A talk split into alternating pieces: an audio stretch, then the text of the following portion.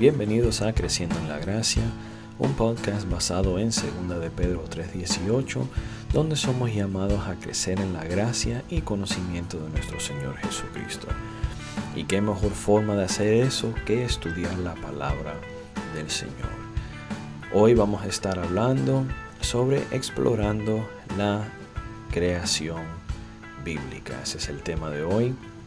Y vamos a estar viendo simplemente de una perspectiva bíblica como creyentes cómo se debe entender Génesis capítulo 1. Entonces el libro de Génesis inicia dando un relato de cómo inició todo, desde la creación de los cielos hasta la creación del ser humano. Nos da un orden cronológico cuando lo leemos de la creación y presenta la perspectiva de Dios. Cuando Moisés, a quien se le atribuye el libro de Génesis, lo escribe, una de las preguntas que surge es cómo pudo haber escrito Moisés el libro de Génesis si él no estaba presente para los eventos de la creación hasta que él nació. Entendemos que desde Éxodo hasta Deuteronomio eh, se le puede atribuir a él fácilmente, dado que él estuvo presente para los eventos que ocurrieron. Y hay algunas posibles explicaciones de cómo Moisés pudo haber escrito Génesis desde esta perspectiva personal. Cuando usted lee Génesis es como si él estuviera escribiendo eh, él mismo siendo testigo de los eventos. La primera posibilidad es que Dios se lo hubiera revelado todo. Éxodo capítulo 33 versículo 11, por ejemplo, dice que Dios hablaba con Moisés cara a cara como un amigo en el tabernáculo de reunión. Eh, bajo esta posibilidad, de igual manera que Dios reveló a Isaías y Jeremías y Daniel eventos futuros, él pudo haberle revelado eventos pasados a Moisés.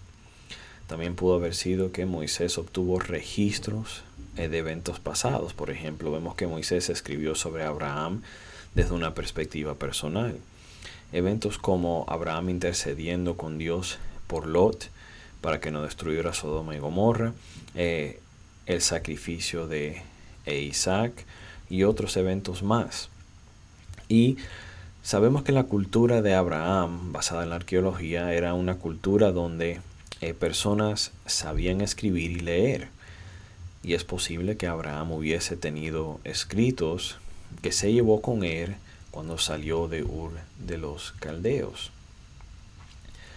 En Génesis capítulo 25, versículo 5 nos dice que Abraham le dio a Isaac todo lo que poseía, el cual incluiría todos los escritos que Abraham tenía.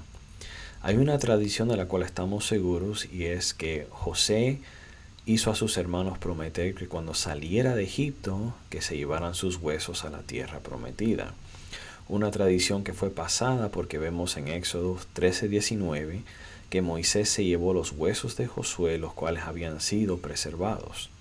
Esos huesos fueron llevados y enterrados en Siquem en la tierra prometida.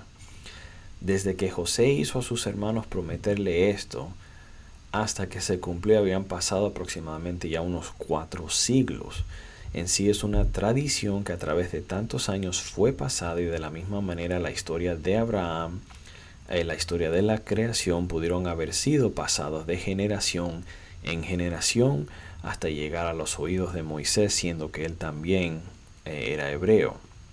Y esto pudo haber sido verificado por su experiencia y su relación con Dios.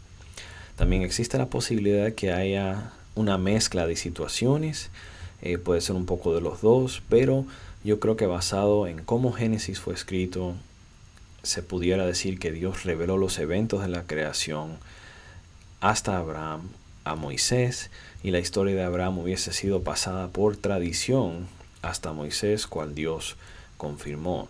En sí no hay una manera que podamos decir con exactitud, desafortunadamente, de cómo Moisés supo de los eventos de la creación, pero las posibilidades presentadas eh, tampoco pueden ser fácilmente descartadas. Y el punto de este tema hoy en día eh, no es dar una explicación científica de la creación, porque esa no es la intención de Génesis. Eh, Génesis no es un libro científico, sino es un libro histórico. Génesis nos da la verdad de cómo llegó a existir todo lo que vemos, no nos da la explicación de eh, métodos que podamos comprobar a través de la ciencia. Dios estaba dejándole saber a la humanidad en Génesis quién es el verdadero creador de todo y que solo existe un creador, no varios. Solo existe un Dios, no varios dioses. Y ese creador creó todo no como los otros dioses de las religiones que tenían que crear eh, según su mitología con la materia que ya existía y con ayuda de otros dioses. Eh, Yahweh creó todos los elementos cuando no existía nada sino solo existía Él. Como creyentes necesitamos analizar lo que la Biblia dice porque no es solo un libro más ni es solo una fuente de información, pero es la fuente suprema. La ciencia eh, lleva segundo lugar, toma un segundo lugar en comparación a lo que dice la Biblia. Debemos tener la Biblia como autoridad suprema y interpretar la ciencia a la luz de la palabra de Dios, no viceversa. Entonces esto me lleva al tema principal de este podcast, cómo debe ser interpretado Génesis 1. Y hasta ahora hemos establecido un fundamento para poder llegar a este punto, para que entendamos y veamos las posibilidades de cómo Moisés obtuvo información cientos de años antes de que él naciera. Un Dios todopoderoso puede hacer las cosas como él quiera. Entonces, ¿Es Génesis 1 una narración literal de la creación o simplemente es una narración de eventos que posiblemente toman millones y billones de años para eh, hacerse? Hay cristianos en, ambos lados de esto. Algunos se aferran a una creación literal de 24 horas en 6 días. Otros a que Dios pudo haber usado varias maneras para crear, incluso la evolución. Pero ¿qué dice la Biblia con respecto a esto? ¿Cómo debe ser Génesis entendido a la luz de toda la escritura? Y aquí no usaré referencias científicas a favor ni en contra de la creación, solamente la palabra de Dios como la única fuente. Esto no es un tema científico, eh, el propósito no es eh, usar la ciencia para comprobar o descomprobar, simplemente es usar la palabra de Dios como nuestra única y suficiente fuente para ver qué dice la palabra de cómo debe ser interpretado Génesis cuando es leído. Lo primero es que en hebreo la palabra día que vemos en Génesis 1, conocido como yom en hebreo, eh, puede ser usada para referirse como un día de 24 horas o un periodo indeterminado de tiempo. Con relación a Génesis solo existe una de estas dos posibilidades y el contexto nos deja saber a cómo yom o día está siendo usado. También hay aquellos cristianos que tratan de armonizar la ciencia con la Biblia y llegan a una conclusión que en mi opinión no tiene nada que ver con la Biblia, simplemente quieren armonizar la ciencia con la palabra de Dios. Ellos dicen que Dios posiblemente creó periodos de tiempo, eh, creó eh, en periodos de tiempo, pero después de cada tiempo Él dejó que lo que había creado tomara su curso natural que pudo haber durado millones y billones de años. O sea, eh, Dios creó los cielos y la tierra y dejó que millones de años pasaran. Eh, y después creó la fauna, por ejemplo, y dejó que pasara otros eh, millones de años para darle chance a que esa fauna se estableciera bien y preparar el planeta para la habitación de los animales terrestres, las aves de los cielos y el océano también estuviera listo para crear los animales del mar. Ya cuando todo el planeta estuviera listo para el hombre, entonces Él creó al hombre para que gobernara toda la tierra.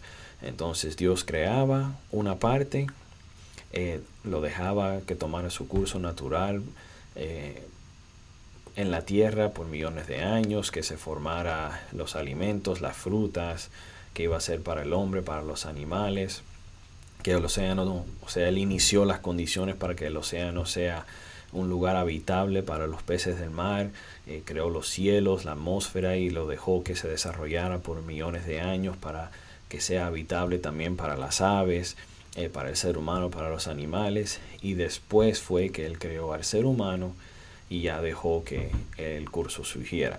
Esa es una manera en que algunas personas eh, tratan de armonizar la palabra de Dios y la evolución de, de cierta manera.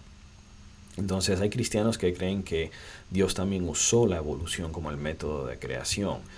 Eh, en esta perspectiva Dios inicia la creación con el famoso Big Bang y Dios ya había programado todo para que con el inicio del Big Bang el universo se desarrollara de la manera en que él planeó a través de billones de años. El problema con estos dos puntos de vista es que el primero, al tratar de, al tratar de armonizar la ciencia con la Biblia, vemos que la forma en que Génesis narra la creación no coincide con esta teoría. Entonces, no hay nada que indique que desde una perspectiva cultural ni religiosa que los hebreos hubiesen entendido la narración de la creación eh, de esta manera. Con respecto a los que dicen que la ciencia está correcta, primero ya hemos hablado que esto es poner a la ciencia como autoridad sobre la palabra. Estos cristianos toman la ciencia y después interpretan la Biblia a la luz de lo que dice la ciencia. La teoría de la evolución no es una teoría tampoco, sino son varias teorías que tienen sus diferencias en la manera que interpretan los datos científicos. Y el problema con todos es que pone la muerte y enfermedad antes de la caída, cuyo resultado es la muerte y la creación cae bajo maldición. Entonces vemos que vemos este problema que tiene la evolución, ¿verdad? Poniendo muerte y enfermedad antes de la caída, cuando la palabra nos dice que la muerte, la enfermedad, en la decadencia eh, son consecuencias del pecado eh, que inició con Adán y Eva en la tierra. Entonces toda la creación cae bajo maldición eh, por, por la desobediencia de ellos. Yo creo que la interpretación adecuada de la creación en Génesis debe ser tomada como literal, es decir, días de 24 horas. ¿Cuál es mi razón? La razón es que aquí la palabra día, la yom, está siendo usada con números cardinales. Y vemos que la referencia de tiempo específico eh, fue tarde y mañana que se repite al final de cada día nos deja saber que día o yom está siendo usado aquí para que sea entendido como un día literal, no como periodos de tiempo.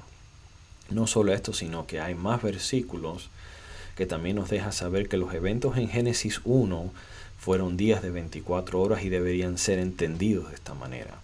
Por ejemplo, en Marcos capítulo 10, versículo 6, Jesús dijo, pero desde el principio de la creación, Dios los hizo varón y hembra. Aquí vemos un ejemplo donde eh, Jesús, siendo Dios mismo, pone a Adán y Eva al inicio de la creación. Él también, Jesús, en Lucas capítulo 11, versículos 50 y 51 a los fariseos les dice, para que la sangre de todos los profetas, derramada desde la fundación del mundo, se le cargue a esta generación, desde la sangre de Abel hasta la sangre de Zacarías, que pereció entre el altar y la casa de Dios, y les digo que le será cargada a esta generación. Entonces vemos que Jesús pone a Abel, ¿verdad? al inicio también de la fundación del mundo, dado a que fue hijo de Adán y Eva. Unos últimos versículos que quisiera también compartir, y eso es Éxodo capítulo 20 versículos 8 al 11. Dice, acuérdate del día de reposo para santificarlo. Seis días trabajarás y harás toda tu obra. Mas el séptimo día es reposo para Jehová tu Dios. No hagas en él obra alguna, tú ni tu hijo, ni tu hija, ni tu siervo, ni tu criada, ni tu bestia, ni tu extranjero que está dentro de tus puertas. Porque en seis días hizo Jehová los cielos y la tierra, el mar y todas las cosas que en ellos hay, y reposó en el séptimo día. Por tanto Jehová bendijo el día de reposo y lo santificó. Estos versículos de Éxodo vemos que Moisés le comunica al pueblo lo que Dios le dijo. El propósito por el día de reposo está basado en los días de la creación. Aquí dice que Dios mismo declaró que Él creó todo en seis días. Aquí otra vez los días de creación están siendo usados en el contexto del día de reposo que es 24 horas. No tiene sentido interpretar día en Génesis 1 como un periodo de tiempo indefinido o millones y billones de años, porque tendrías que cambiar tu teología para acomodar el punto de vista de tiempo indefinido, lo cual te lleva a una teología inconstante. Como creyentes, no hay que tener pena ni vergüenza, no hay que tener temor a creer lo que la Biblia nos diga, aunque vaya en contra de la ciencia secular. La palabra de Dios es y siempre debe ser nuestra primera fuente de autoridad. Tenemos un Dios todopoderoso y una creación de seis días es algo fácil para Él y creo que a través de eh, el contexto bíblico en total, lo que vemos a través de toda la palabra de Dios, los días de creación eh, deben ser vistos e interpretados y tomados como seis días literales de 24 horas. No hay que tener ninguna pena, ningún temor, porque la ciencia no esté de acuerdo con esto, pero podemos confiar en la palabra de Dios y confiar en Dios, porque la ciencia tiene también su propia agenda y una de las maneras en que ellos descartan la creación de Dios es usando este argumento de eh, millones y billones de años cuando la Biblia nos dice que no fue millones y billones de años, sino la Biblia nos está dejando saber claramente que un Dios todopoderoso creó en seis días. Y un creyente debería sinceramente eh, analizar esto, ¿verdad? Si tú estás del lado que crees que la evolución es verdad o que Dios creó en periodos de tiempo, es importante analizar y estudiar la palabra seriamente en esto, porque la evidencia está muy claro en el lado de días literales aquí en la palabra de Dios. Si nosotros empezamos a jugar, a interpretar eh, ciertas partes de la Biblia usando la ciencia para entonces hacer nuestro exégesis de la palabra, eh, entramos en una teología inconstante y problemática. Así que espero que este tema haya sido de bendición para sus vidas en el día de hoy. Eh, a lo mejor que nos ponga a meditar, a, a, estudiar la palabra de Dios con respecto a este tema y otros temas que surgen también. Pero la intención siempre es que tu vida sea edificada, que Dios sea glorificado y que pensemos y analicemos de una manera bíblica. Que el Señor me los bendiga, que la bendición del Padre, del Hijo y del Espíritu Santo estén con cada uno de ustedes ahora y por siempre. Dios me los guarde y hasta la próxima.